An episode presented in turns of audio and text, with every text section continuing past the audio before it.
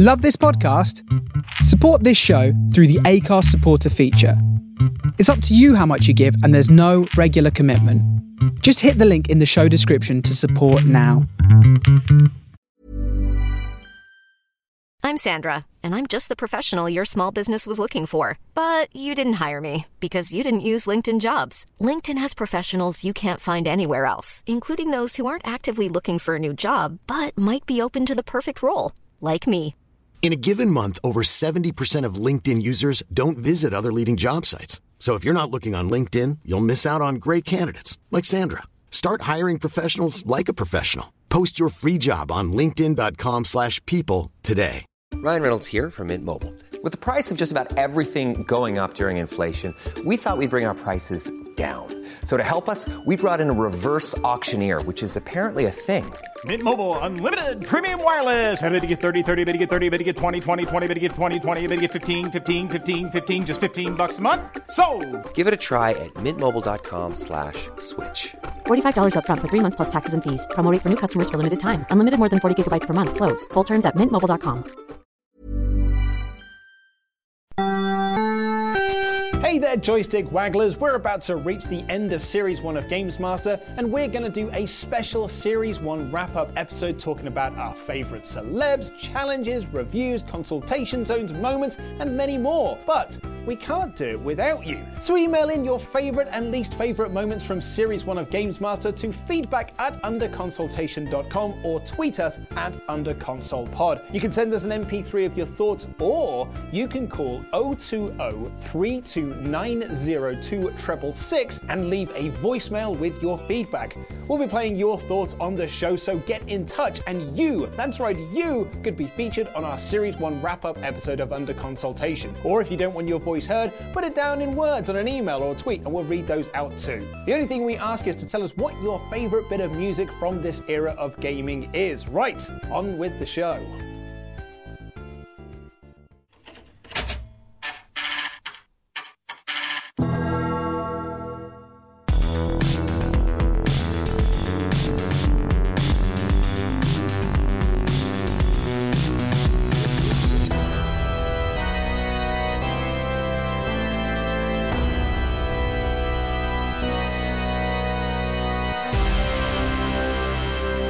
Greetings and welcome to our kingdom. This is Under Consultation, an episode by episode podcast guide through the UK's greatest video game challenge TV show, Games Master. I am one of your hosts, full of muscle and hyperbole, Luke Owen.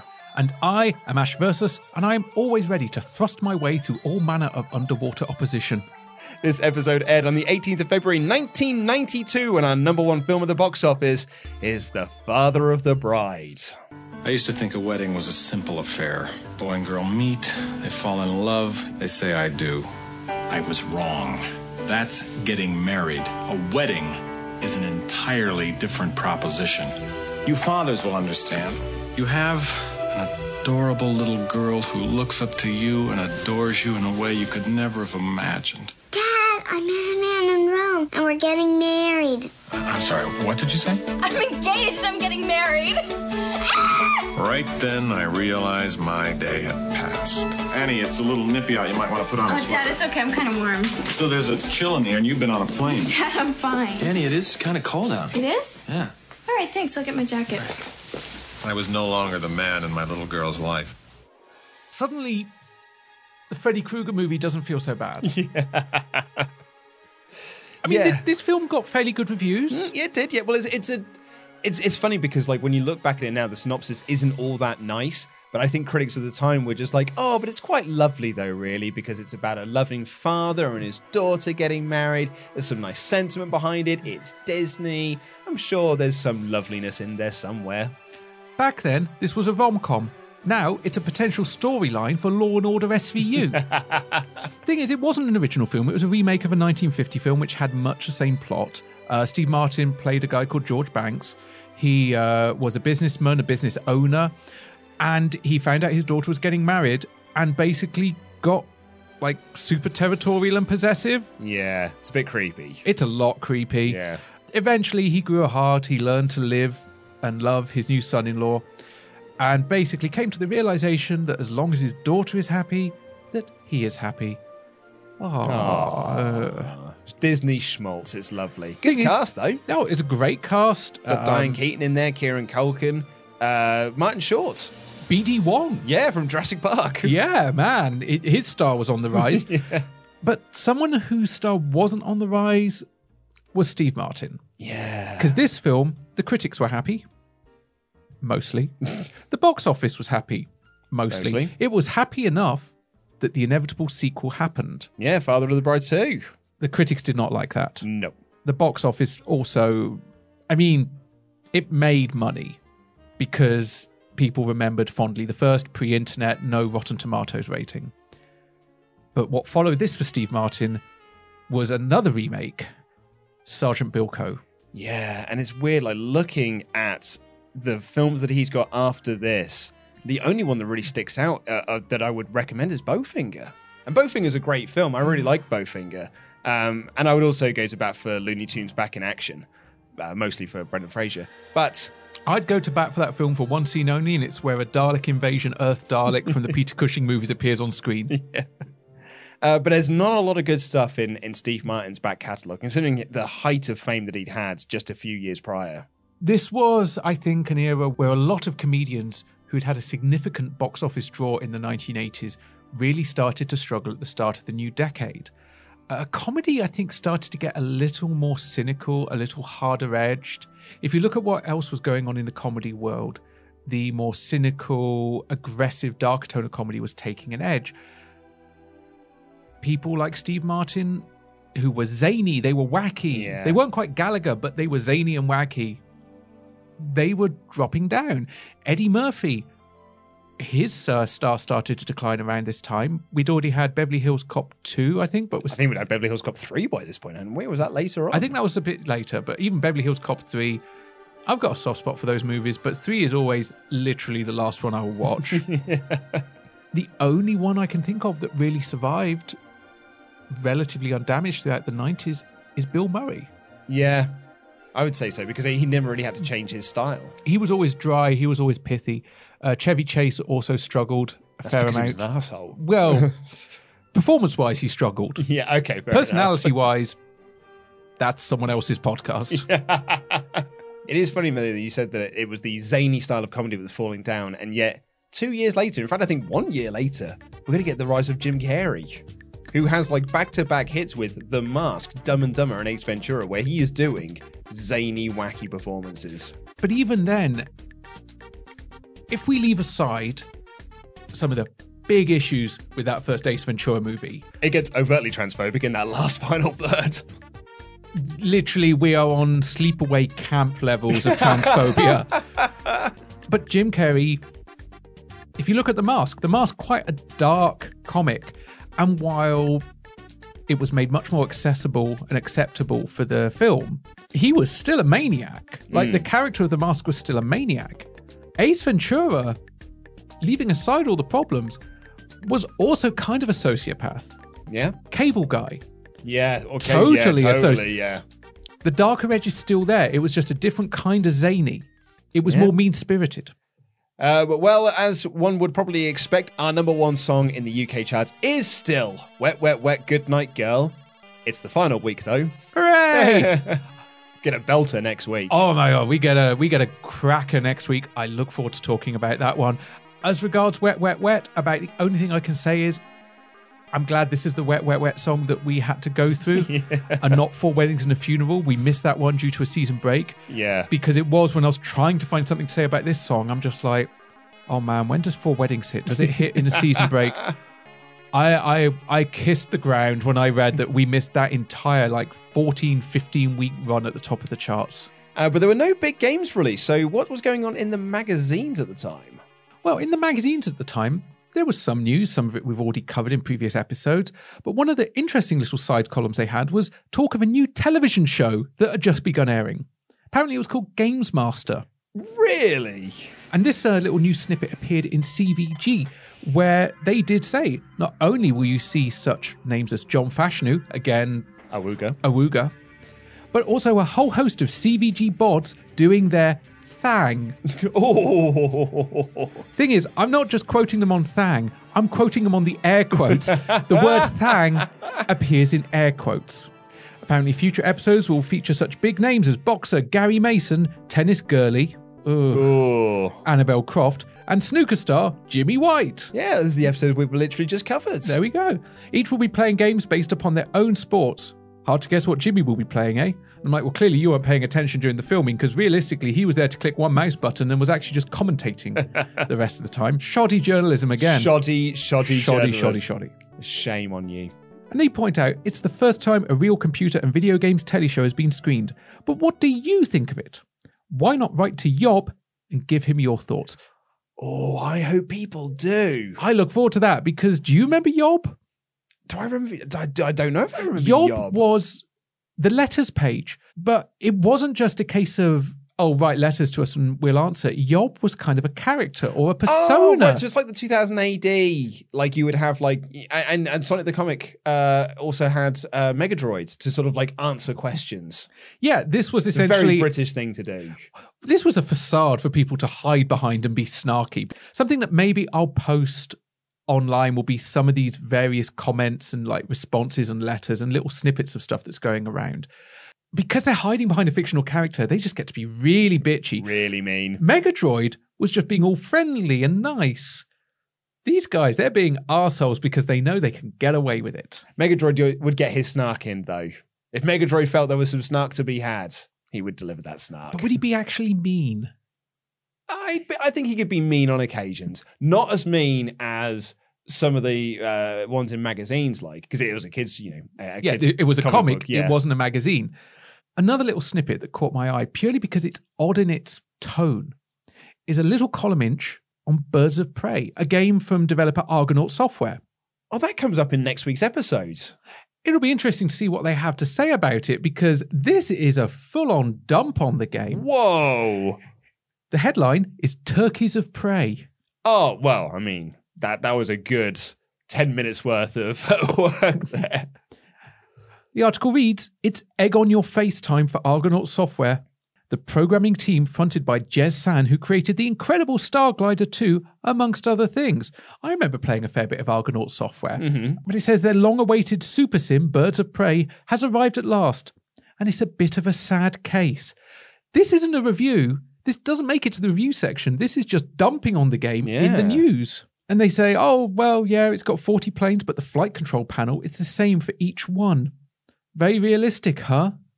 Oh, seems a bit harsh. Say there's no ground objects, there's a couple of hills, that's about it. The most disappointing thing is the outrageously slow update speed, making the game a chore instead of a joy to play. Considering it has been in production for around four years, it's not unfair to say that the finished article is a bit of a disappointment, so don't say you weren't warned. Wow. Now, of the two, you had CVG and you had Mean Machines. I always thought CVG was slightly friendlier, Mean Machines was Mean Machines. Mm-hmm. This piece, someone got someone at Argonaut really upset CVG. Maybe they didn't get a review copy. Maybe they were refused because they gave a previous Argonaut game a bad score. Yeah. This is a real assassination piece. Now, it's not a headline. They haven't led the news section with it. But the fact that someone went to the effort of writing that, and of course, it's not signed. Hmm. No one has put their name to this. Oh, that was going to be the next question, actually. No. It just stuck out to me. It stuck out as an odd thing to have. Some of the stuff we've covered is definitely slow news month. Yeah. I don't know why this is in the news section at all. Save it and do a late review, do a mini review. It'll be interesting to see when we do get to the game if there is anyone from CVG on hand to review it. I can't remember that off the top of my head. And, you know, it, Yeah. it'll be interesting to see who does review it, where they're from, and what they think of it. Well, that's a little tease to make sure you listen to next week's episode now. if you're seven episodes in and you haven't abandoned us yet, firstly, thanks. Secondly, you're in for the haul. Good luck on season three. Yes, it's Games Master time again. The one time of the week when you can forget all about the hassles of the firm EQ and get soft and moist about the things that matter in life. Freshly laundered towels, hot ribena, and video games. We've got our usual licorice all sorts of a show for you tonight with news, tips, reviews, and three game playing challenges. Well, let's dive into the episode itself. Forget about the hassles and the firm EQ and get soft and moist about the things that matter in life, like freshly washed towels, hot ribena, and video games. I'm so on board with all three of these things. Warm Ribena. I don't drink it now, but when I was a kid, that was a special night. I've never had warm ribena. For me, it was a way of like getting the powdered aspirin down because right, it was slightly better than Lemsips or the hot black currant version of Lemsips or whatever. I like a Lemsip. I like a Lemsip now. As a kid, I'm not sure I did. Yeah, uh, yeah, fair point. Yeah, maybe good point. I'm pretty sure Ribena was a banned substance in our household. Too much sugar in it. My mum was a nurse, so like very, very strict on what foods actually got in and out of our house. Amazing thing with my mum, hated Coca Cola. It'll rot your teeth. It'll rot your teeth. It'll rot your teeth. Ribena, gallons of it. Get these sugar puffs down you. Cereals were still actually quite conservative. I used to have a real fight when I was younger to try and get the ones with the really good toys because back in those days you did get good toys. Oh, absolutely. And nowadays I look at the giveaways and I'm like, a book? you get those from the library. You want plastic tat. Don't miss your free Simpsons Spooky Dokies from Kellogg's. They look great on your bike or on paper. Five to collect, free only inside special packs of Kellogg's cornflakes. But yes, absolutely on board with the hot Ribena, also fluffy towels. Something Yes. you really didn't appreciate as a kid, but as an adult, I'm watching this now going, You're a good man, Dominic. You know what's good in life. It's the equivalent of Conan, tell us what is best in life. to crush your enemies, to steal their fluffy towels, to guzzle their hot Ribena.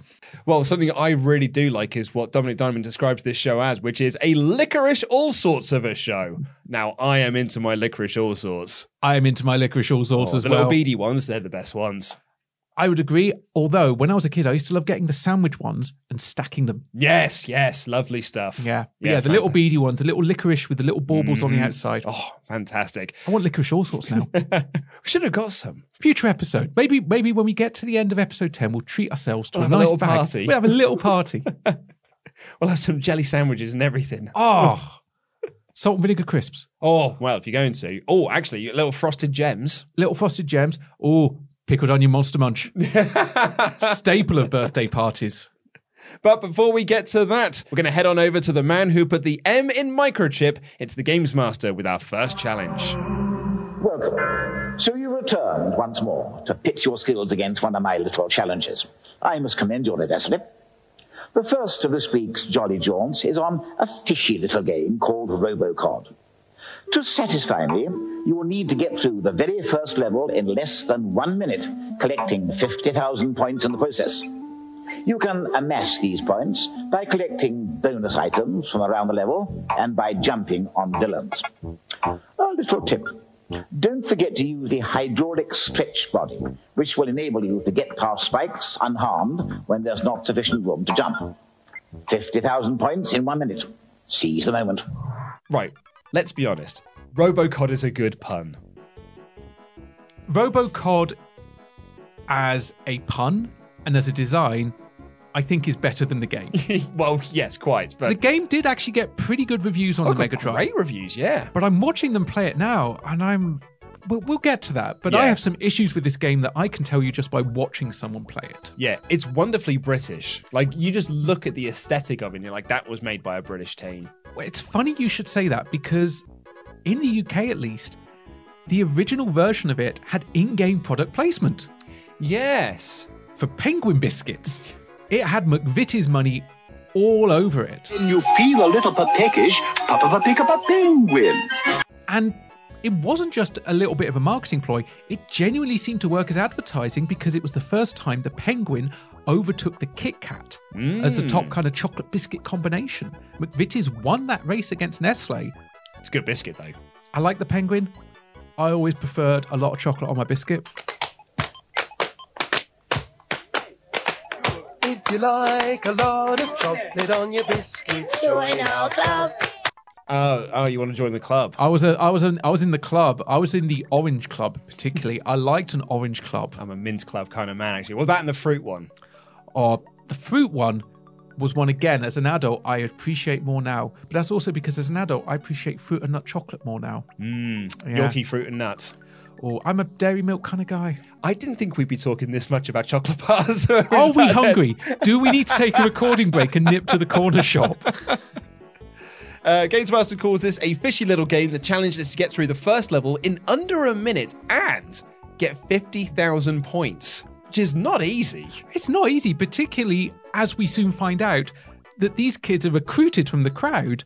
So even if they're plants, they're probably not going to have been that familiar with the game before today, unless they were Mega Drive owners or Amiga owners. Yeah, because I think they're playing the Amiga version of this. Dominic Diamond picks out a lad and two girls who are sat next to each other. Lad is dressed in a lovely little waistcoat. Mark writes, rock legend. Rock legend, because here's the thing. First when I saw him, I'm like, oh, that's cute. He's cosplaying as Dominic Diamond, because they were like, it was like, I shall call him Mini Me.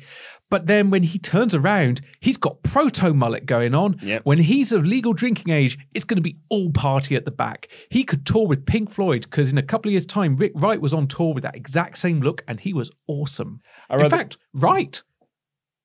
Ooh. Did Rick Wright have a son? I know he had a daughter. Hmm. I could research this, or we could just leave it as hearsay. Lovely. Who have we got here? Mark Wright. Mark Wright, rock legend. Okay, and next we have Julie Marlowe. welcome again, Games Master Julie, and finally, Clem Cleany. okay then, Claire. I think we're going to have you playing first. Okay, so if you'd like to trot up to our game playing seat.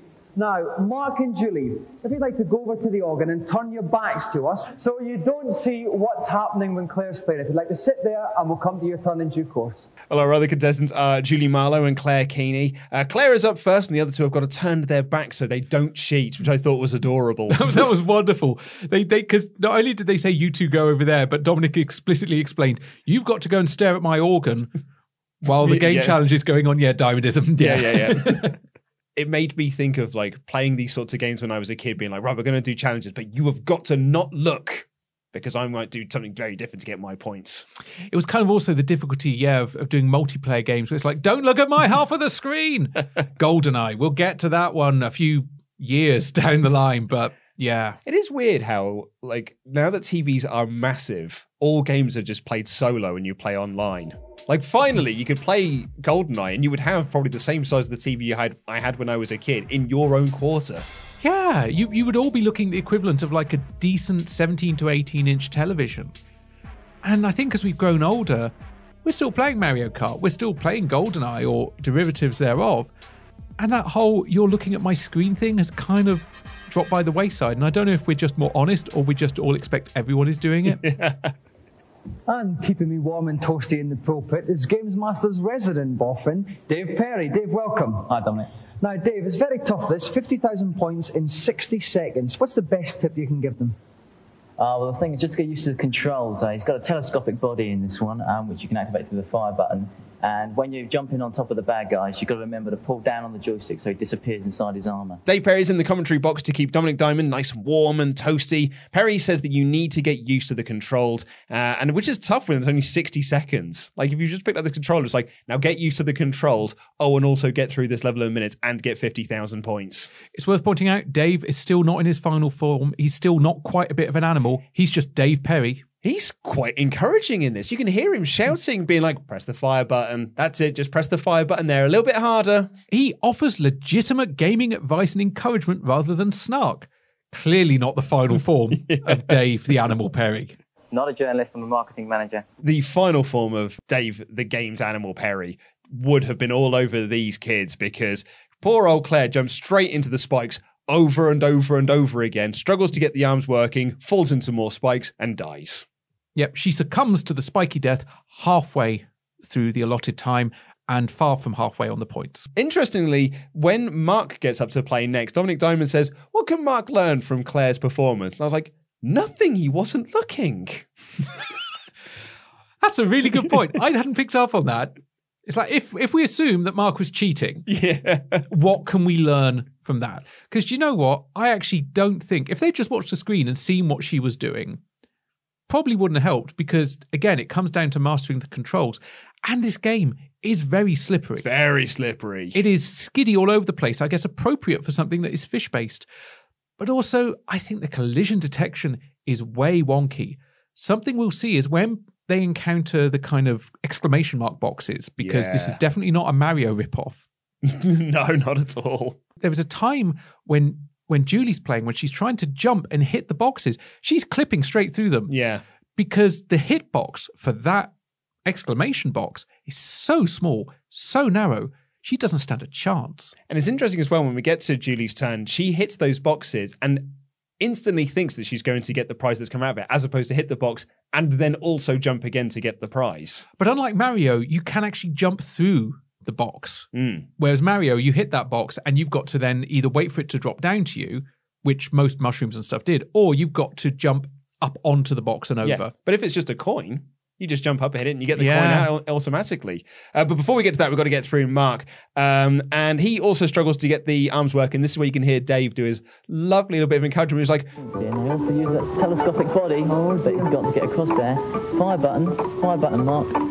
That's it. Hang on. Okay, now he's rolling Shimmy across in there. across. just press the fire button there. Hit fire button there, Mark. Just press it a little bit harder, mate. What happened to him? Who hurt him? Well, I can tell you who hurt Mark. It's that snake that he runs into and he dies. Oh, the deadly asp. Yes, it was. Uh, it was a, a swift finish, halfway through the time, halfway through the points. But for him, the challenge was over. It was at this point I realised that no one was going to complete this challenge. They didn't stand a chance. If if it had been a standard challenge where, and here we introduce three people from the back of the room that have been playing it all day, we might have had a different story. But for this one, they were all struggling with the timing of the jumps. They were all struggling with the skitty controls. They were all struggling with the extendable arms. Yeah. I say that. Oh no, Julie, mate. Julie, I, I, I correct myself. Julie still jumped onto the spikes first, which Mhm. they all did. Yep. But stopped, looked, thought once, thought twice, extendable arms, shimmied straight across. She was great. She was Green Beret material. She shimmied like the best of them. It just sucks then that when she gets to the question mark boxes that she can't hit them for anything. So hit a few of these. Okay, she's going to Jump up, jump up and hit them. That's it. A bit harder. That's it. Get that penguin. Oh, and then she's That's over it. half. She's only got 20 seconds left. She's going to Get the next one. Very, very quick. She'll Go go much quicker. She's only got 15 seconds left.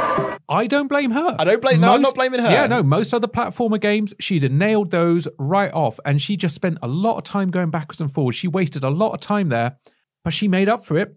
She got the highest score of any of them. She did, she got about 30,000 points.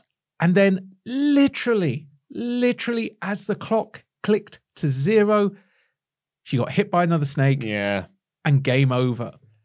And I felt so bad for her because she's the one who gets interviewed afterwards because hey, you know, you did the best, you got the furthest in the level, and you survived the longest, and you got the most amount of points. And she just says, You got the closest out of all three of our competitors. Dave and I thought you were going to do it.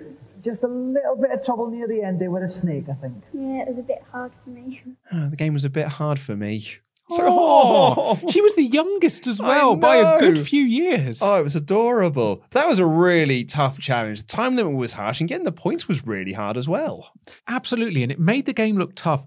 Unfortunately, it didn't make the challenges look the best because all of them just kept running straight onto the spikes. Yeah. No matter how far they made it, all of them just immediately lost energy. Whilst I'm critical of the game's hitboxes and controls now, it made the game look appealing because there were some interesting game mechanics there the telescopic body, the shimmying, the whole uh, you didn't just jump to crush your enemies, you had to jump and hold, Hold down, yeah. which is also a Mario tactic, but not one that kind of came in until later. Yeah, I'm, I'm more like familiar with that from Castle Illusion than the Asterix game for the uh, Master System. With the James Pond franchise, it was an original IP, but no one would accuse the games of having an actual original idea. Yeah. It cherry picked from a lot of other franchises, and it did produce something that was entertaining, was reviewed well, and sold well. But it is not the sum of its parts. It is not remembered as fondly as Mario, as Castle of Illusion, as Sonic, as any of the games it sought to imitate. But it did give us a great pun with Robocod and a great piece of artwork of a fish in a Robocop suit. I will never forget that name. It's that good. it always sticks in my head. Whenever I go to retro game fairs, the name will leap out of rows of boxes of Mega Drive games or Amiga games or whatever the else the hell platform games. And I don't know, maybe James Pond will see a return. Maybe. No, he won't. No, no, absolutely not. Our theme this week is adventure games. First off, claustrophobic caverns crawling with creepies swamp the Nintendo in The Immortal. The Immortal is actually um, a very good game in its original incarnation. It still is a good game and it has worked really quite well on the NES. I do like the adventure, the adventure role-playing games. And this is certainly the best of its type on the Nintendo system. I think they've done a very good job of it, bearing in mind the limitations of the hardware. I mean, you know, you don't expect sort of multicolour graphics, but they work well, and it's a good game. Well, let's head into our review section, which is adventure games this week. We've got Amava Lopez from Zero Magazine, along with David Wilson from Zero Magazine, and Stephen Carsey, who is clearly from the audience. We get quite a few people in from Zero Magazine during this first season. And it's a magazine that I've looked at the scans of. We haven't utilized much yet. Mm. In fact, who knows if any of their stuff has made the edit. It's not a magazine I remember at the time. And in fact, I don't remember these people being in the review sections at all. No, uh, but it was nice to have a woman there for a change. We do see, as this series draws to a close, we get more women in the review section, we get more women in the challenges.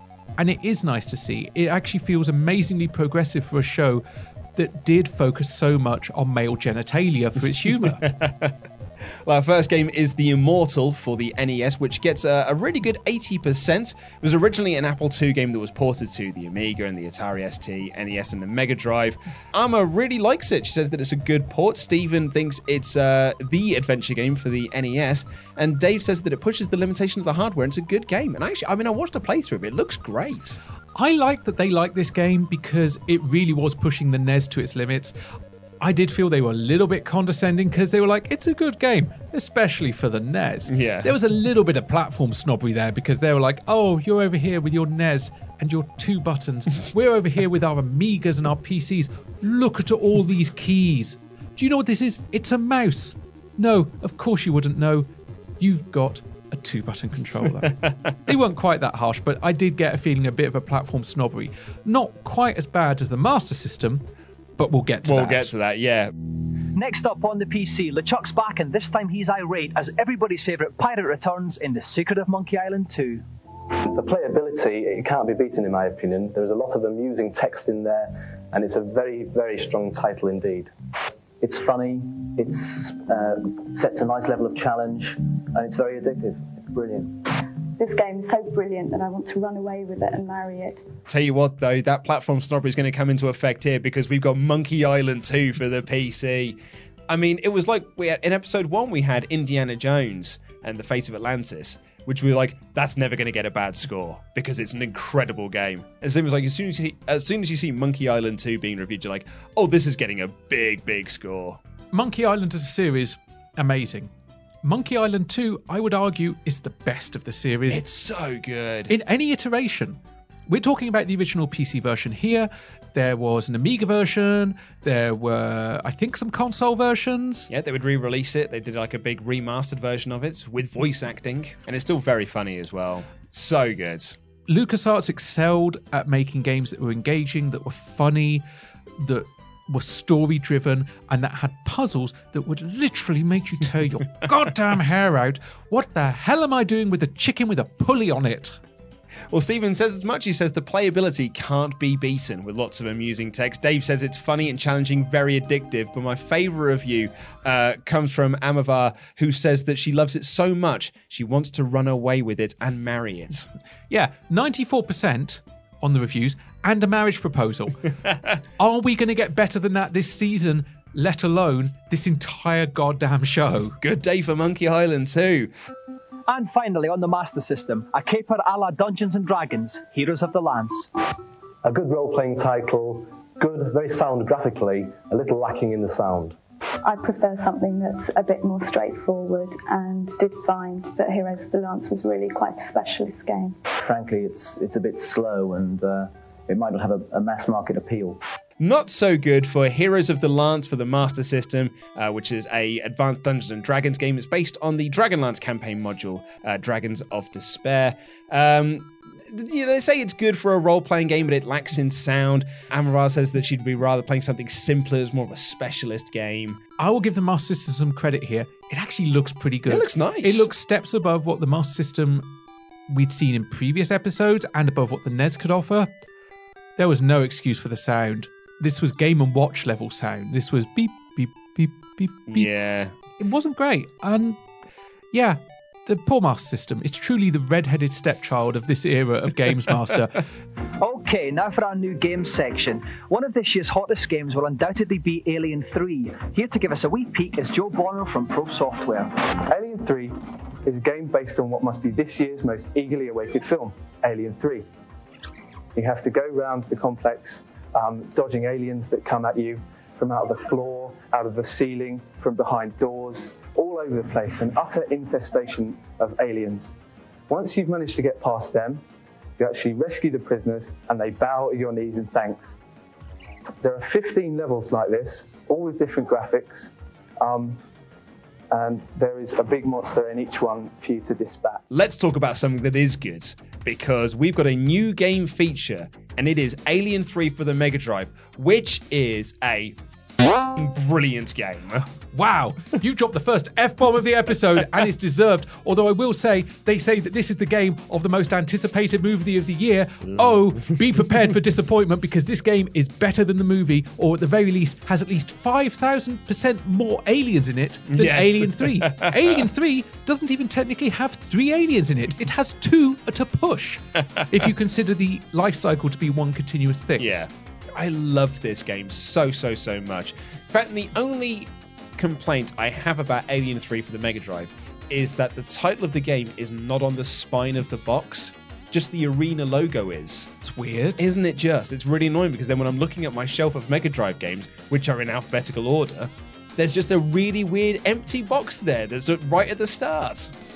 and you don't really you could post it note it or you could like add your own dymo label but then unless you're very good it's going to look weird Yeah, yeah, totally. Mm. Such a good game, though. It's action packed. The music is amazing. It's one of my favorite Mega Drive games. i went back and played this game a year or so ago i played it under emulation on my 3ds because i'd modded my 3ds and i had been playing a lot of mega drive games and picking up and going oh yeah that was fun and then going on to the next one as happens a lot with emulation this one i'm like save state i'm coming back to this Yeah. this game's tough as well Oh, it's hard, yeah. It's a hard game. I'm glad I had save states because Yeah. I can't imagine completing this easily. No, without. you, you need to know the routes. It is because- Metroidvania. Yeah. it is that style of game. Because you've got a time limit per level, and you've got a certain amount of people you need to rescue. So you need to know where they are in the level, and you need to know the quickest route to get them, and then get out of that level into the next one. and survive the encounter with the many 5,000% more aliens that you encounter along the Yeah. way. Who This will is- jump out of the floor like little bastards. Oh, they they got jump scares in this game. They really got jump scares in this game. I like that. Yeah. I think this is one of the most fun and entertaining iterations of Alien as a sole franchise in video games. Ignoring the AVP because some of those games were really good. Yeah. At least until we got to Alien Isolation, which by jingo that nailed the terror of that first movie. And you know what? It's it's nice that we can have this conversation because whenever I talk about Alien 3 with people, they always tell me, ah, the SNES version's better. And I strongly disagree. I think the Mega Drive version is vastly superior. The, the SNES one looks lovely, but I think the Mega Drive one is vastly superior. I mean, as a SNES owner, the SNES one was better. Yeah. All honesty, I played the SNES version and I love the SNES version because I was a SNES owner. I always had that wanting to play the Mega Drive version because it was also the first. It was the first one out. And of course, being a Games Master viewer, I saw this feature and I'm like, I want a bit of that. My favorite bit of watching this feature, though, was watching the footage in the background. And there's a moment when- you're playing the game and you have to slide down um, slides, essentially, these sort of like flat bits. If you go onto it, if you just walk onto it and slide down, you always take damage. But if you're a smart player, if you jump onto it and slide down, take no damage. You just roll straight off and carry on running. Ah, Little tip for you there. Got my own little games master. your own little consultation zone. We'll get you a nice foil hat and a monocle. It'll be great. And finally, this week's special feature. These days, a computer game isn't worth nout unless it's accompanied by a funky soundtrack. So here's the top five in the Games Master Hit Parade. But that's not the only feature we've got this week. We've got a special feature the best music in games. Man, someone's challenge must have been running short because this is a long review zone. Isn't it just? And this is fluff. This is actually, I'd say, a bigger piece of fluff than the Mega Drive advertising shtick. Yeah, so in at number five, uh, it's the theme from Peter Gunn from the Blues Brothers game. Now, immediately I'm disappointed because I'm like, hang on, this was like the hit parade top five countdown of video game music. First up, a electronic version of a real piece of music. Yeah. That's not video game music. It's also a film tie-in. Not the last we'll see in this uh, this set, but yeah, I, I don't think of this as video game music. When you say pick your best video game music, if we're talking of the modern era, I'm going to look towards things like Red Dead Redemption 2, Persona 5, Persona 5, which has an amazing, fully sung, vocalized, beautiful soundtrack. If you ask me to go back to this era, I'll be looking at the Marios, I'll be looking at the Zeldas, I'll be looking at Tetris. Hey, hey, ToeJam and Earl. We've covered this already. ToeJam and Earl. ToeJam and Earl. But again, they're original scores designed for the games. They're not, let's license a piece of music, or it's a movie tie in, let's use bits of the soundtrack.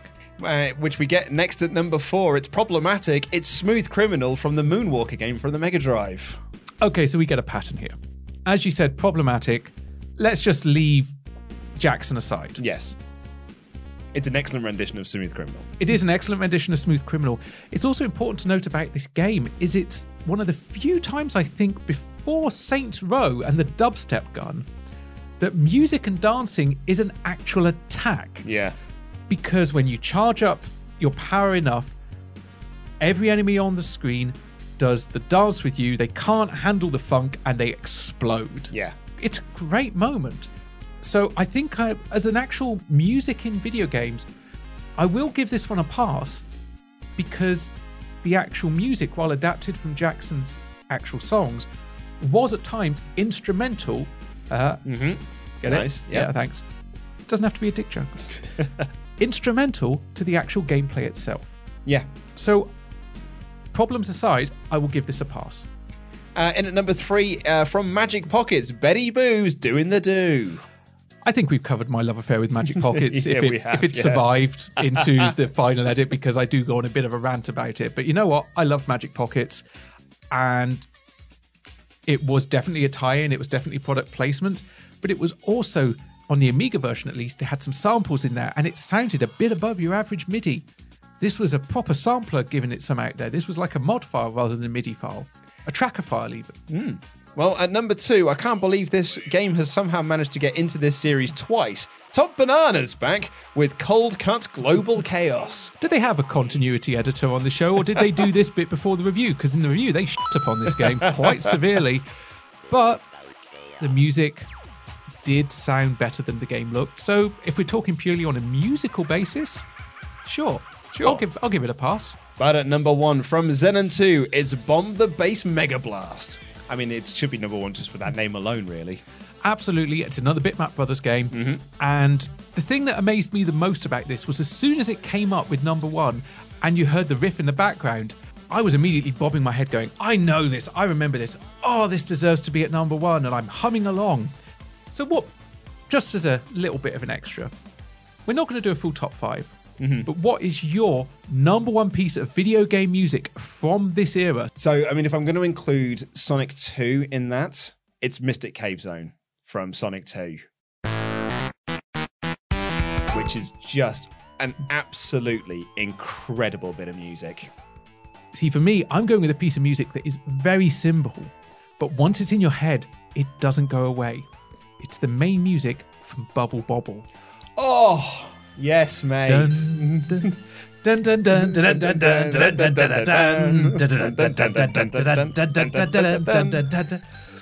It's so addictive that piece of music. And the thing is, now we've done that little bit, we're going to be walking home tonight, and in the back of our heads, and if you're listening to this, and when you're done, and you're walking away, or you're having a cup of tea, or you're sat on the loo, in the back of your head, my wife got massively addicted to that game. We were in when we were in Japan. We found a video game bar, and they had like these sort of mini arcade cabinets that were just on all the tables. And my wife said, "What's this one?" I was like, "Oh, that's Bubble Bobble. That's a great game." And she was like, "Well, what do I do?" So I showed her how to play it. She got massively hooked on playing it. It's Tetris level. It's such a simple mechanic that once you get the gist of it, you can just go. And the levels are just similar enough that you're never really caught out by anything new, but the challenge increases with each one. I had this on the Game Boy and loved it ever since. Always just thought that this was such a great game, such a simple concept. And this music, never got tired of it.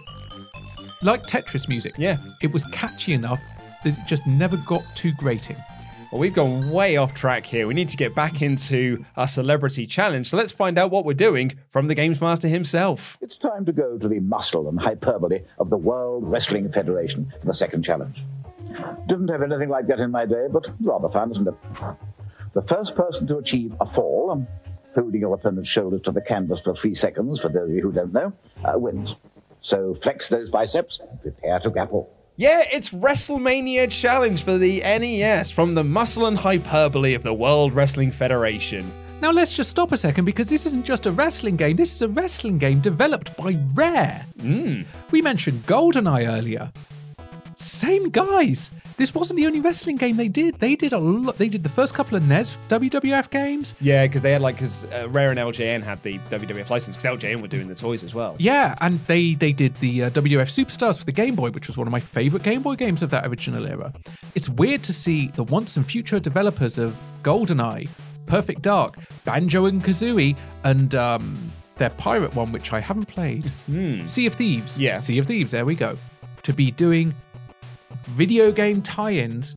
I mean, okay, GoldenEye was a video game tie-in, but it wasn't your standard video game No, tie-in. not. It transcended the film. It's way better than the film. Oh, I don't know.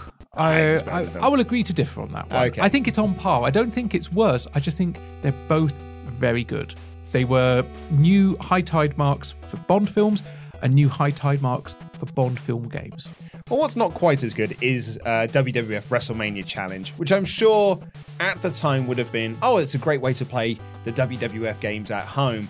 But I do not think it's hold up particularly well. Considering that, like over on the Mega Drive, you've got Royal Rumble, which I think is out either this year or the following year, and that's really, really good. And even- it shreds your fingers like anything, but it is really good. And even the wrestling game that followed this on the NES, where they suddenly started to do more with people having more individual move sets and their Yeah. own their own kind of like specific patterns of attack. This game comes at a point when, in Japan at least, we'd had the first Fire Pro Wrestling game. Of course, yeah. Uh, Fire Pro Wrestling Combination Tag, which of course went the isometric route. I'm not saying that they were influenced because isometric gaming was also quite popular. We've seen a number of games already on this mm. show that utilize that perspective, not necessarily on the challenges, but certainly on reviews and in the consultation zone. But I do find it slightly odd that there is that kind of, "Oh, okay, we're going to move on from being sideways on, and then suddenly we're going to go for this isometric view. And the sprite style is very similar to Fire Pro. Slightly Yeah. more cartoony, but yeah. Well, no one likes a grapple more than Dominik Diamond does, so he claims. Uh, and he is dribbling at the prospect of this bout. Steady, boy. no need to be so thirsty. Good grief. Well, he's bringing out the Hertfordshire hero Dave Kay, or David Kay from Hertfordshire, obviously, weighing in at six stone. And he's going to be taking on, considerably weighing more than six stone, British wrestling legend Kendo Nagasaki. So I watched this episode on the plane ride back from Japan, and I had the biggest smile on my face when, because I was like, God, I wonder who's going to do this. And when he said it's Kendo Nagasaki, I was like, oh, what a flashback. Now, as some of you may know, I'm a wrestling fan. I have some involvement in wrestling. Mm-hmm. You are also a wrestling fan. Yes. You kind of have a job. Yes. In wrestling coverage. Indeed. So, what can you tell us about Kendo Nagasaki? Well, Kendo Nagasaki, uh, born in 1941, started doing the gimmick of this in 1964. Obviously, he's not from Japan. His name was Peter. Peter versus Kendo. Yeah. Big Ken. Big Kendo Nagasaki. Uh, so, yeah, he started doing the gimmick in 1964, worked all over the world with it as well, including in Japan, um, but made his name really. embarrassing. I know. But really made a name for himself on British TV with World of Sports. Know, up against Giant Haystacks and Big Daddy is all the names that you always hear about when it comes to the British wrestling scene. Um, he retired in 1978, came back in 81 for All Star Wrestling, and then retired again in 1993. So, not long after this aired, but he was one of the most identifiable characters because he was this mysterious man.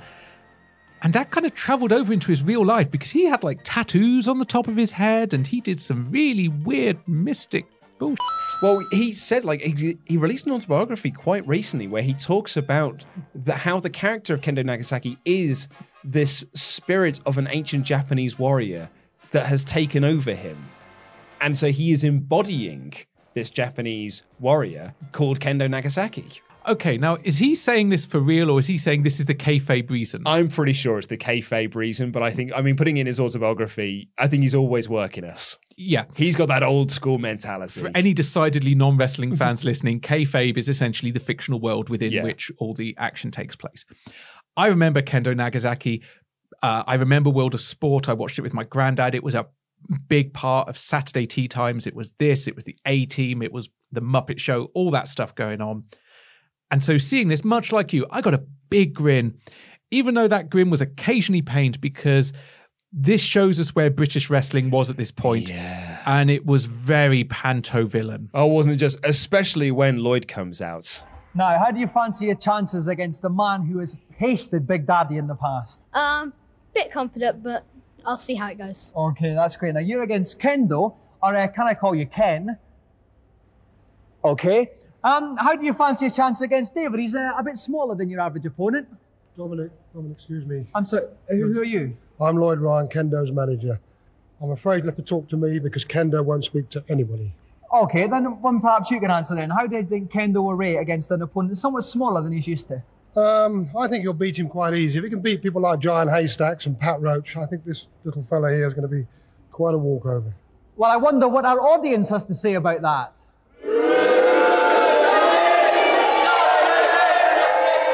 Because Dominik approaches Kendo and says, Ah, Kendo, can I call you Ken? Which, full credit to Kendo, he no sold it. He just, Yeah. like, even behind the mask, there was no break in the visage. And he didn't answer. And then out comes his manager, back when wrestling managers were really a thing. I'm afraid you'll have to talk to me. You won't answer any of your questions. He won't talk to anyone, which I assume means he communicates with his manager via semaphore or smoke signal or some other way. This man's beaten Giant Haystacks and Pat Roach. I'm sure this little fella will be a walkover. Pat Roach, I've read the same pet's Pat Roach. yeah. Noted actor Pat Roach did a lot. Yeah. Uh, Indiana Jones. That's right, yeah. And to your point about it being a very panto thing, Dominik Diamond, when uh, uh, Lloyd finishes his bl- little promo, says like, "Oh, I don't think the crowd agree with that." Boo. We were just missing a granny throwing a handbag, and we would have been back in York Hall in peak World of Sport or Fairfield Halls in Croydon. Yeah. Oh, I, I I got a kick out of it. I did like it. I did as well. While I'm like, yeah, this is where we were at with British wrestling, there was also a bit of me that was like, this is this is fun. Yeah. This is and fair credit to Kendo. Obviously, at the end of his second or third comeback, this wasn't his last. He No. came back again. He was involved into the 2000s. I mean, he's in his 60s at this point. Yeah, and he was still yeah. He came back, I think, in early to mid 2000s and did another run with LDN. I think so. Yeah. Yeah. Okay, well, it looks like it's building up to a thrilling contest between the young contender from Hertfordshire and the fearsome grappler Kendo Nagasaki. If you want to see the outcome, join us after the break.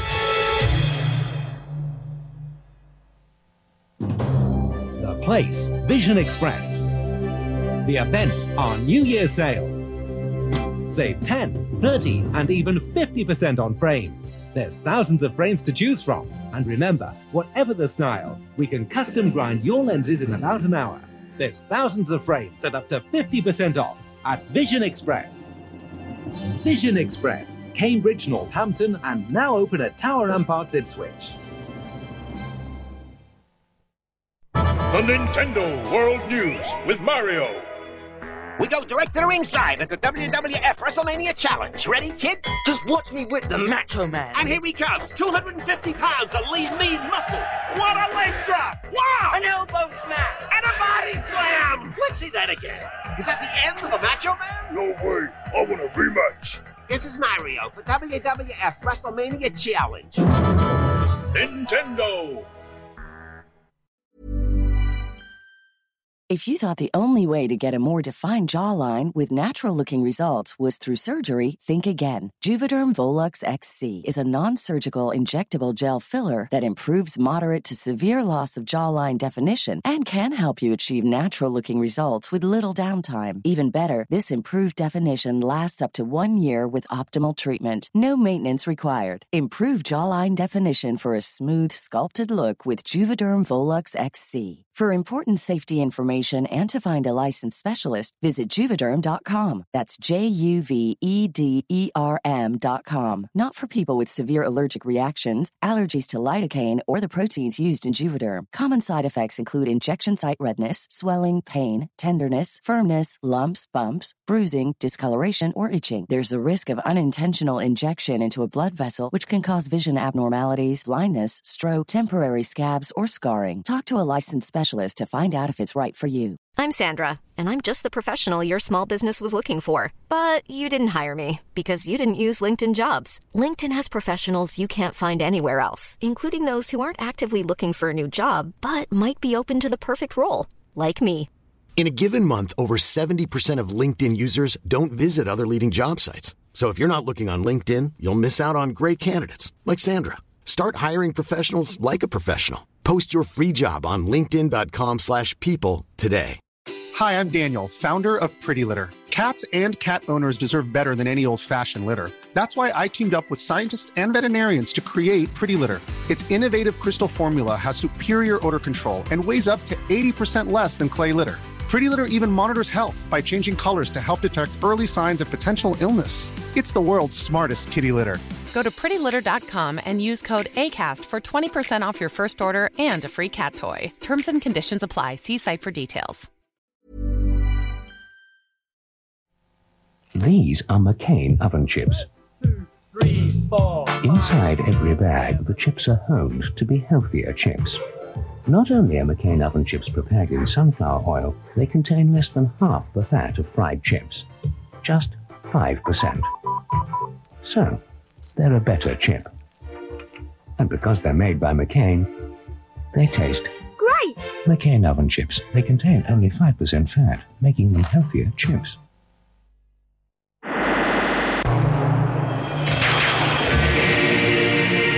Welcome back. If you've just joined us, then we're eagerly awaiting the bout of the century between young David Kay, the Hertfordshire hero, and the fearsome Kendo Nagasaki. Well, as we come back from the ad break, we've got Jaz Rignall in the booth, the Jazz man, testifying once again. Uh, he suggested that doing punches and kicks is the way to wear down your opponent before you get the pin. David, we find out, has picked Hulk Hogan, and Dominik Diamond tells us that it's the match we've all been waiting to see Hulk Hogan versus Kendo Nagasaki. I mean, punching and kicking, that's pretty much Hulk Hogan's move repertoire in the real world. One thing I will say from when the Games Master introduced this challenge that I really liked was he gave us a technical definition of a pinfall as being pinning your opponent's shoulders to the mat for a three count. I think some people could learn for that nowadays. So yeah, so they advertised this as Hogan versus Kendo, but really, I- but I think Kendo's just picked the yourself character, which is one of the. It was like so you could be quote yourself in the game. Dude in red trunks, which is as close as you're going to get to Kendo in this game. Exactly. If yeah. only they'd had an anonymous. If this was Fire Pro, we'd be fine. You'd have a fully mm-hmm. accurate Kendo Nagasaki downloadable from Steam. All right. Well, this is a very, very quick game to comment on because it is all David all the time. And when I say all the time, there's a plenty of whiffs in there and the other. It, uh, you said earlier, it's like the, the kickboxing game that we had a couple of weeks ago. Yeah, but before we recorded, we were just going over the running order, and I'm like, this this challenge really gave me a feel of the kickboxing challenge where there were moves being thrown that were in the wrong direction for the player. Yeah. I do want to give a special MVP for this challenge to Dominik Diamond because his play by play is on point. He knows the moves, he knows what's being done, he's down with it. He's more down with this than he was with the darts or the snooker. He's really on board for it. I think his love of the graps is legitimate. And Hulk Hogan, oh, flying kick misses Kendo completely, though. Kendo's pacing around, he's dodging him. Kendo tries a flying kick and he misses it. Hulk gets it, Hulk gets it through, Hulk gets it through. Hulk gonna try and body slam. Oh my goodness me! Hulk misses completely with a flying kick, misses with a punch as well. Slams Kendo down. He's looking to get him for the. Oh, and he's got an elbow drop. One elbow drop. I did like it at one point when David goes to the top rope as Hogan and he like jumps and you know misses because Kendo runs away and Jaz calls it Yeah, that was the, uh, the old Hulk splashdown. The what in the what now? I mean, okay, you're trying to catch up with Dominik, who's running away with the commentary, but count the times that Hogan did any top rope moves that weren't a double axe handle. I'm waiting. Even before he became the red and yellow, when he was still a heel, a bad guy, he wasn't a top rope guy. Not many people were. Not taking bumps, mate. He only lays down for people when he's tired. well, he ain't laying down for Kendo Nagasaki in this match. There's just more domination by Hogan. There was one point where I got a bit worried for David because he gets he falls out the ring essentially, and I was like, oh no, do they know the buttons to get back in? David knew this game. Yeah. mean, he wasn't particularly great at it. He'd clearly been spending enough time in the green room working on this that he knew how to get back in the ring. Yeah, just climbs back up that rope again. And I'll give credit as well to Kendo. When they cut to the two of them playing the game, Kendo's focused. Yeah. He's not doing great, but he is trying. And I'll give him points for that. In fact, I actually really like it at the end when Hogan gets the pin. Kendo throws down the pad, and the big pantomime villain way be like, "No!" I'd have got away with it too if it wasn't for that pesky kid and his video game knowledge. And it is this wonderful visual of Kendo Nagasaki holding a Nintendo pad, sat next to a child also holding a, a Nintendo pad in a church. It is a brilliant, brilliant visual. You want to talk about surrealist films and stuff like that? That's a surrealist film. That's that sounds like a setup to a joke of which the punchline I can't imagine. David, congratulations. One fall in the very first round. You certainly gave Kendo a pasting there. Sure did. Well, we'd like to offer you our congratulations and a couple of very special prizes. Firstly, the prize that everybody wants to get their hands on, our special humongous Golden Games Master joystick. Thank you. And as, and as a little extra, the official WWF Championship belt. Congratulations, David. And David's very proud of himself during the post match interview. Dominik Diamond says, You certainly gave Kendo a pacing. And he just looks at him and goes, Sure did. Great answer. Also, a rare moment here for Games Master because not only does David win that coveted golden Games Master joystick, humongous joystick, Humongous as you joystick, going to say, yes, he gets a replica WWF heavyweight title belt. Nice. Nice, I really like that. The thing I love the most is when he got given that, you saw Kendo go, Mother, he looks down at it, and he's like, "I'm like, I get out of there, David. I'd, I'd run because I'm not sure if that's 24 seven title defense, but he will go for you for that belt." Although David doesn't know how to work because he didn't hold the belt up. Now, Mr. Ryan, what have you got to say about Kendo's defeat? I haven't got to say anything about Kendo's defeat. I think we've been conned and we're not staying in here. We're going. Um, but we get some more uh, heel work from our manager. Ryan says, That wasn't a defeat. We got cons there. It's lo-. And and they leave. And like, Not going to stay here and listen to this nonsense. Storms off stage and the crowd go boo. Boo, and thumbs somewhere at home, a granny tuts. Dominik Diamond tells us that there's no place for losers on this show, only winners. But sometimes winners need help too. Let's head on over to the consultation zone. Hello, Games Master. Oh, I'm delighted to see you. Welcome to my kingdom. Now, are we ready? On Zelda, I can't for the life of me find the whistle in the second quest. Do you know where it is? I do indeed, young man. And locating it requires a modicum of initiative. The whistle is in the blank square in the middle of the level. To get there, you need to go through to the room directly above it, and then walk down through the wall, as the wall is false.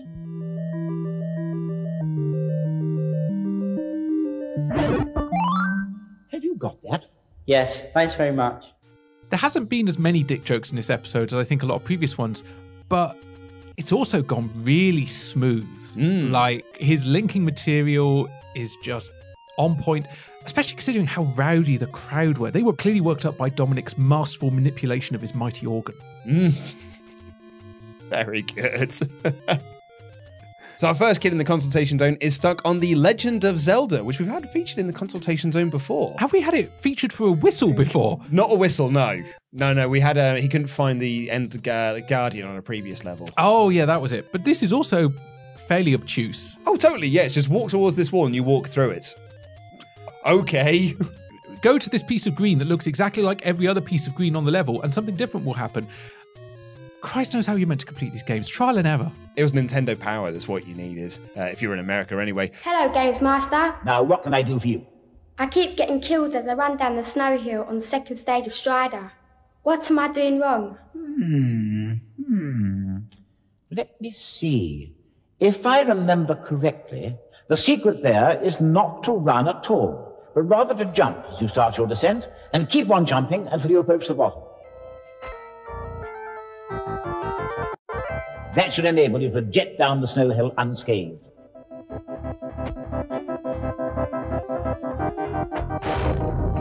Oh, thanks very much. Bye. Our second child keeps getting killed on the snow level in Strider, which is the second level. But my favourite thing about this was not just the feature in the game, which we actually get in next week's episode as one of the challenges.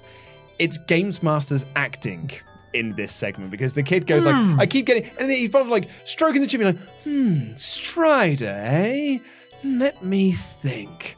Strider, eh? That's a name I've not heard in a long time. Another Long outing for time. Shitty Alec Guinness impressions. But this is the second time Strider's been in the consultation zone because the first one was the jumping backwards and forwards to rise up That's the level. right, it was, yeah. It was it was a short game, but it was a tough game, and I can see why logically people wouldn't necessarily default to oh jumping is quicker than running. Yeah. Because for most people in the world, it's not. But this is Strider. Jumping is kind of his thing. Yeah. Str- jumping and energy swords. That's his deal. Yeah, I'm really looking forward to talking about that challenge in next week's episode because it's a boss challenge. Oh yeah, it's a good one. Yeah. Hello, Games Master. In Mega Man, how do you kill the big orange Sandman? I'm finding it's impossible to get past him. Oh dear, more death and destruction. At least they're all villains, I suppose. Now listen. To dispose of the big orange sandman, you'll need to jump over his body parts as they come onto the screen. And then, when he is completely formed, use your elect gun to shoot him in the eye.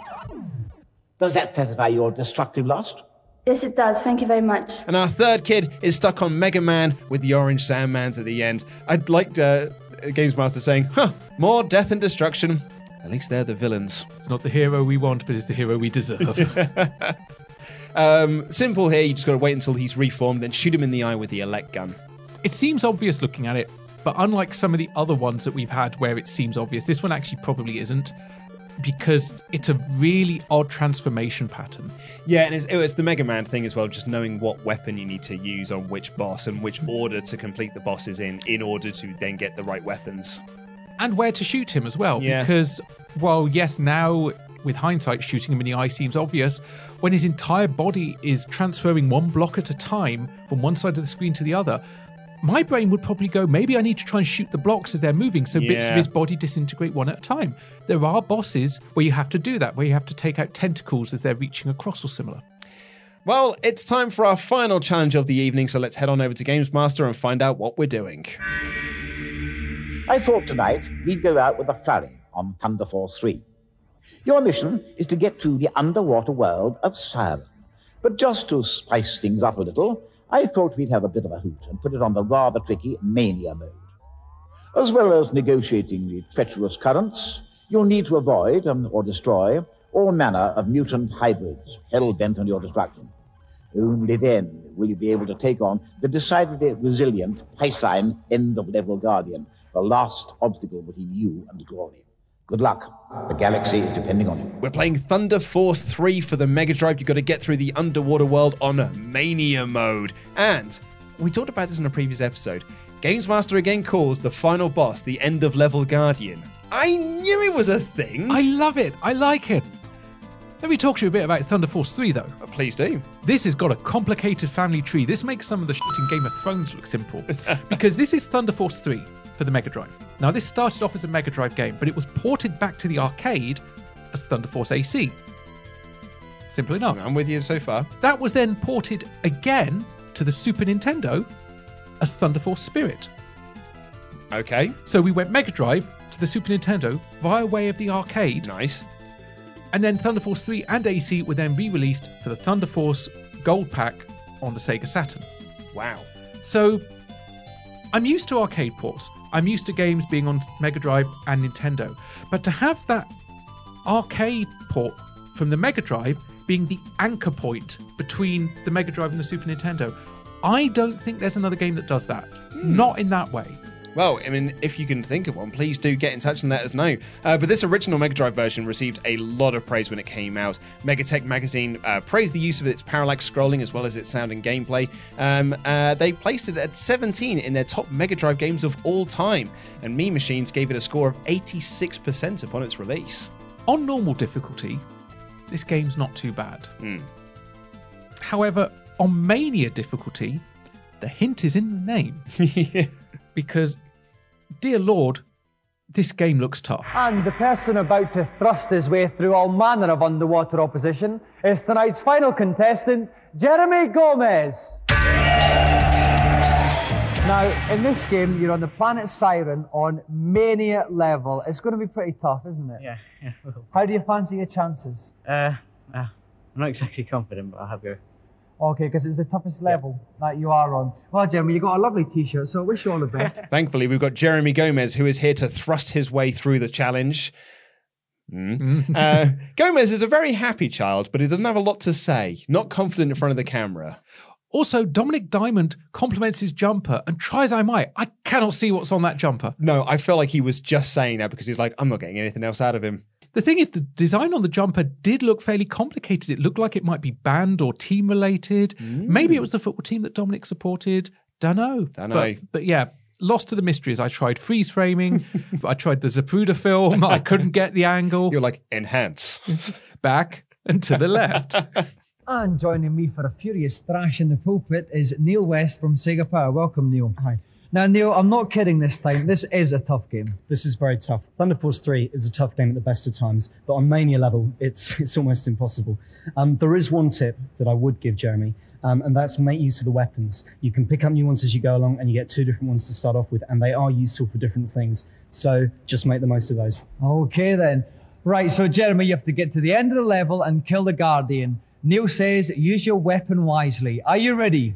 Uh, Neil West is here for a quote, furious thrashing. Um, and Dominik Diamond, I love this where he's like, look, I know we say this a lot, but I really mean it this time. This is a tough challenge. He's not wrong. He's they do say it a lot, but this one really is. Also, Neil was splendid in his red hat before red baseball caps became an issue. Fire Fred Durst, right? Yeah, Fred Durst, of course. Uh, yeah, West says that it's a really tough game, but on Mania mode, it's almost impossible. And he gives the very, very key objective here get weapons. And Dominik tells us, yes, use your weapon wisely. Subtle dick joke. Mhm, exactly. And you know that Gomez is in for a tough time here when he dies straight away. Oh, right off the bat. Yeah. This is, this is almost the equivalent of axe in the head during the uh, previous. Heimdall challenge. It's like, well, this is either going to be a very long, painful challenge or a very short, painful challenge. Either way, pain. Pain. We see him again. Like this is the uh, the third or fourth kid we've seen playing a Mega Drive pad as if it's an arcade board, as in like the arcade buttons, rather than holding it in your your two hands. You have, lay it flat and use your fingers instead. Now, I think we've commented on it before with the last one of maybe they were used to playing with a joystick, but then my brain went, also maybe they're used to the um, WASD. Because even on the Oh, Spectrum, yeah, you yeah. could still play with the keyboard with the four directional buttons being Mm-hmm. WASD or some variant thereof, and the spacebar being the fire button. So maybe what we're seeing is a transition from people being used to that or single button joystick to these strange things that have three buttons, never have more than three buttons. Won't happen. No need for it. Pointless. Six buttons. Okay, this is ridiculous, but we'll never get more than six buttons. Six buttons and a D pad. That's all we need. Yeah. Oh, we'll get to those points down the line, I suppose. Get to see the evolution of games throughout the 90s. Finally, he gets the weapon that he needs but doesn't use it. And you've got Neil West almost shouting at him, like, Press the C button and he'll be able to switch on to a different weapon, which he ought to do very soon. He's chosen not to at the moment. There we go. Oh, he's oh, got it and he's lost it already. He got it, then he lost it. No, it's- Press the C button! Use the weapon! and then he does and dies instantaneously and loses it. Oh. Oh, I felt so bad for him. The thing is, is he was being shouted advice. They were willing him on. The crowd were behind him. The commentators were behind him. I don't think it mattered because that kid was in the zone, and the zone was ah. Well, it was yeah. pure fear because watching what was going on on the screen, it was relentless. Something I didn't realize until the post-challenge analysis is there was a current Yeah. trying to push him upwards throughout the entire thing, and I'm like, that's just unfair. Yeah, and not being able to get any other weapons really does hurt him here because he's like firing at some of the baddies and just not doing any damage whatsoever. Something eventually drops on him again for the umpteenth time and he dies, and the challenge is over. given how impossible that game was, I don't consider this a loss. The fact that he survived as long as he did, Yeah. with as much pressure as he did, fair credit to the kid. I don't know. He deserved a nice compliment on his jumper. There we go. I don't. He doesn't deserve the joystick because he didn't win, but he deserves a nice compliment. So, with that exhilarating but ultimately fruitless effort, tonight's show comes to an end. Well, it's smoking jacket and steaming jasmine time. We'll see you in seven days for another Games Master. Good night. Well, Dominik Diamond called it an exhilarating but ultimately fruitless effort, and he gets himself some steaming jasmine, and that will do us for this week's episode. Nice return for steaming jasmine. First date must have gone well. So yeah, so what do we think of the episode? It was um I, I particularly like the WrestleMania thing because of the, the the ludicrous visual of Kendo Nagasaki sat there. Let's be honest, as we've already touched on, that wrestling challenge was playing to our strengths. It was Yes. playing to our interests. Robocod, puns, also playing to our strengths and interests. Tough as ball shooters, great review section. I don't think this episode had a super standout moment. No. But I also don't think it had an actual low point. Yeah, that's fair. It was smooth. As I said earlier, Dominik Diamond, not as many dick jokes in this episode, but the entire episode just flowed nicely. And that goes for the content. The games reviews were nice. There wasn't any particular punching down on the challengers. Even the Master System, they gave it some backhanded compliments. Aliens 3, Celebrity Challenge. This challenge, which just, I don't think anyone could have won. That was literally setting up for an impossible challenge. Yeah. Don't think it could have been done. But the episode was great. The crowd were hot. The crowd were into it. They played along with every single bit that they could. I actually think this may be, consistence wise, one of my favourite episodes so far. It's interesting because, like, as you're right, there's no real standout moment of this. There's no like, oh man, what an amazing challenge! You've got to go out of your way to go see that challenge. But the challenges are fun to a degree, and they're like, I, you know, I, I very much enjoyed uh, James Pond. The Thunder Force Three challenge at the end is really, really difficult, and I got a massive kick out of Alien Three being covered as a, as the new game. And for as kind of silly and filler as it is, there was some nice music in our little top five countdown. I may not agree with its categorization as video game music, but that doesn't mean I don't appreciate a nice bit of a chip tune, even if it's an iteration of a popular song. So, what are you giving it as a score? I'm going to go with 89%. Whoa, that is big. Because obviously, when we're preparing to record these episodes, we don't just watch a show once. We watch it two, three, Two, three, four yeah, times. totally, yeah. At least one run through just to get a few facts and figures. Then our notes with commentary, you know. Yeah. I'd love to say it's all off the top of our head, but it really isn't. this is the one episode where I've not gone, oh, can I just skip past this bit? There's been no neighbours challenge in this episode. no. Or Zoom. Not yeah, Zoom. was, it, was it Zoom or Zoop or whatever it was? The, the one with the crappy rabbit. There we go, that one. The one that's apparently one of the worst Mega Drive games of all time. Yeah. How lack of impact was it? One week on, can't remember what the what the game was. But it was nice and it was consistent. So I'm going to give it an 89% because everything clicked and everything worked. This is the sort of episode where they can look at it and go, this is what we build on for season two. Yeah. The balance of challenges. So I'm going to agree with you. I'm not going to give it as quite a high a score as you. I'm going to go actually in the 82 region. I'm going to go 82% in fact. That's what I'm decided on. Because for me, it didn't have that killer challenge to push it into that high 80s, possibly into that 90s era. So I'm going to stick with I'm going to stick with 82%. But a positive result. Positive result, absolutely. Positive result for both of us, particularly because the last couple of episodes were not that great. No, absolutely not. I think really my high score comes completely from Alien 3 because I could talk about that game for hours. Alien 3, Monkey Island 2. Oh, Monkey Island 2. Yeah, there, there's a, there's a lot of good in this episode, and it's a safe one. It's also just a low enough amount of innuendo. You could probably watch this with your mum without it getting too uncomfortable. Well, we're going to go and have a nice cup of tea, say hello to Steaming Jasmine, and we'll see you all again in seven days' time. Take care.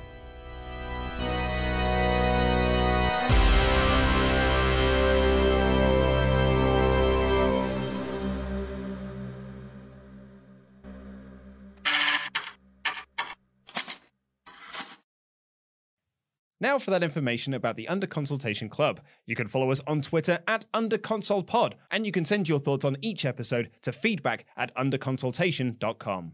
You can also follow your hosts on Twitter at This Is Luke Owen and at Ash Versus. If you enjoyed this episode, please give us a subscribe and a five star review on iTunes or wherever you get your podcast from.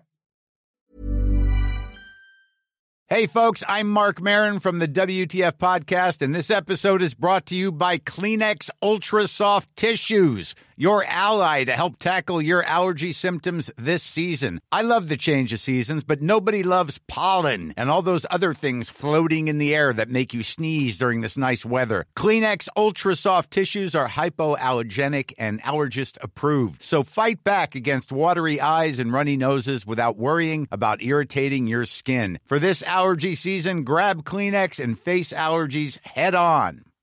Hi, I'm Daniel, founder of Pretty Litter. Cats and cat owners deserve better than any old fashioned litter. That's why I teamed up with scientists and veterinarians to create Pretty Litter. Its innovative crystal formula has superior odor control and weighs up to 80% less than clay litter. Pretty Litter even monitors health by changing colors to help detect early signs of potential illness. It's the world's smartest kitty litter. Go to prettylitter.com and use code ACAST for 20% off your first order and a free cat toy. Terms and conditions apply. See site for details.